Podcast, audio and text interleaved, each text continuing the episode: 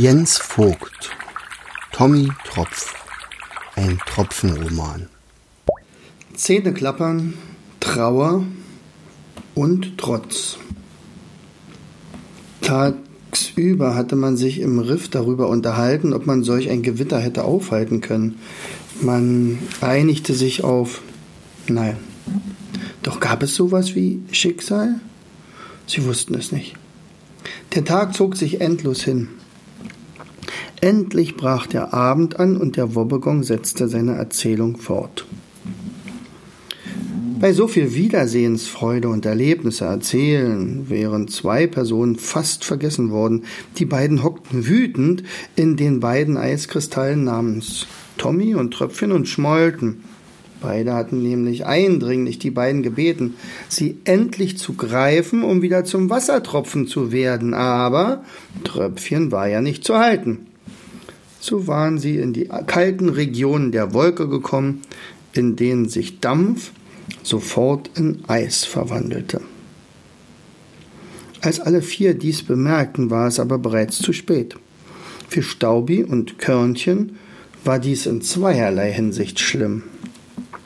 Erstens saßen sie mitten im Kristall und floren, froren jämmerlich, denn sie waren ja eigentlich Wüstentemperaturen gewöhnt. Zweitens konnten sie sich darüber nicht beschweren und ihr Leid beklagen, denn ihr Mund war schlichtweg zugefroren.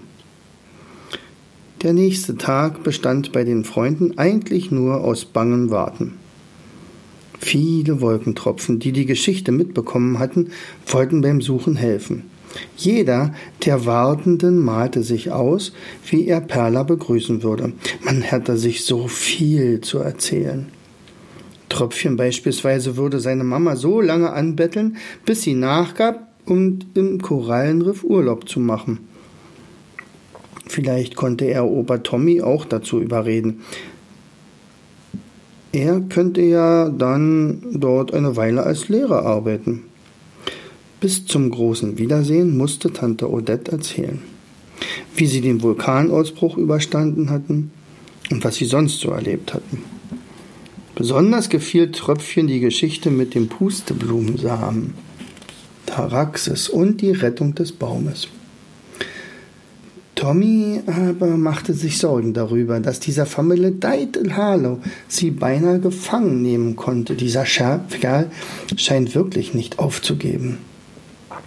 Wir müssen immer vor der Hut vor ihm sein, schärfte er sich ein. Am Abend waren die ausgemalt, ausgesandten, nochmal, am Abend waren die ausgesandten Wolkentropfen zurückgekommen, um eine niederschmetternde Nachricht zu überbringen. Die Wolke wurde gespalten. Wir haben wirklich jeden Winkel der Wolke abgesucht. Deine Mama muss in der anderen Wolke sein. Es war nicht leicht, eine Bestätigung zu bekommen. Die Einlassfrau mit ihrem Tropfen-Eingangsbuch wurde auch mit der anderen Wolke mitgerissen. Es tut uns so leid. Irgendjemand sagte, es wird euch nicht trösten, aber vielen Familien ging es so. Hier, diese Kinder haben dadurch ihre Mama verloren. Sie steckt auch in dem anderen abgespaltenen Wolkenteil fest. Eine ganze Kinderschar nickte weinend und war durch ihren Vater einfach nicht zu beruhigen. Es zerriss Tommy das Herz. Mit gebrochener Stimme fragte er, der als erster seine Fassung wiedergewann. Äh, weiß man, wohin die Wolke geflogen ist? Man sagt, sie flog Richtung Himalaya. Das ist das höchste Gebirge der Welt und die entgegengesetzte Richtung unserer Wolke, bemerkte Odette. Das waren sehr, sehr schlechte Nachrichten. Tröpfchen war untröstlich. Er, der so lange tapfer, unermüdlich und voller Optimismus auf der Suche nach seiner geliebten Mama war, vergoss jetzt bittere Tränen. Das heißt, er wollte weinen, doch es fielen nur kleine Eiskristalle aus den Augen. Mit nichts, absolut nichts war er aufzumuntern oder gar zu beruhigen. Zum ersten Mal hätte er nun gerne seinen Kori gehabt. Doch auf den passte ja der Leuchtfisch auf. Odette, selbst am Boden zerstört, drückte sich an ihn und streichelte ihn so lange, bis sein herzzerreißendes Schluchzen in ein leises Weinen überging. Für Staubi und Körnchen stand fest, sollten sie Perla finden, würde es noch kälter werden. Tommy wusste um die besonderen Gefahren in den Hochgebirgen, die gefürchteten Gletscher. Sollte die Wolke über diesem Gebiet ihren Schnee ablagern, könnte es sein, dass Perla für unendlich lange Zeit im Eis gefangen wurde. Tausende, Hunderttausende von Jahren. Irgendwann wich Tröpfchens Traurigkeit eine Art Trotz. Und als der letzte Tränenkristall an ihm heruntergepurzelt war, schrie Tröpfchen in seinem Kummer so laut er konnte, als würde es seine Mama hören können. Wir sind so weit gekommen, Mama. Wir werden dich auch im höchsten Gebirge der Welt finden. Das ist mein Enkel, meinte Tommy stolz, der bereits wieder an einem Plan bastelte.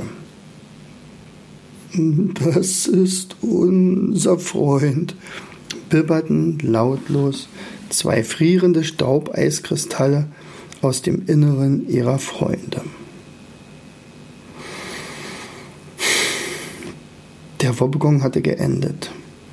Doch er sah in die betroffenen und traurigen Gesichter seiner Zuhörer.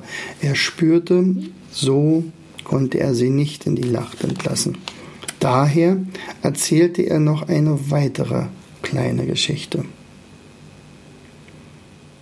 In der Savanne fand man in einer Löwenhöhle eine Schale mit Wasser, die ein Schakal bewachte. Der Schakal hatte in den letzten Jahren den Löwen betreut. Er wusste um das Geheimnis des Wassers.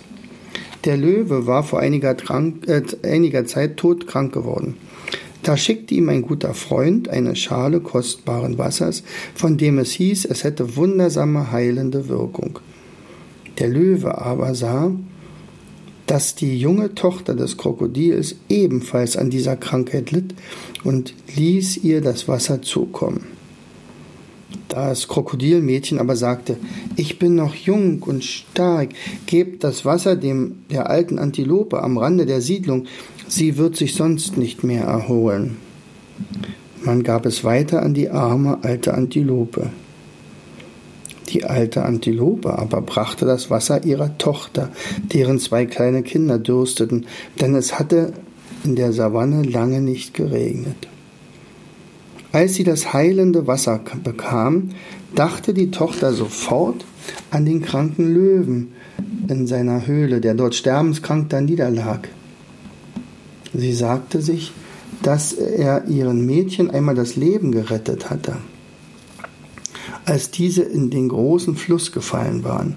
Nun hatte sie eine gute Gelegenheit, es ihm zu danken und ließ das Wasser zum Löwen bringen. Der erkannte sofort den Krug. Dann sagte er zum Schakal, Solange noch Tiere unter uns leben, die so handeln, braucht uns um unsere Zukunft nicht bange zu sein. Dieses heilende Wasser hat viele gesund gemacht, obwohl niemand davon getrunken hat. Der Gedanke der Hoffnung lässt mich gesunden. Und er lebte noch viele Jahre.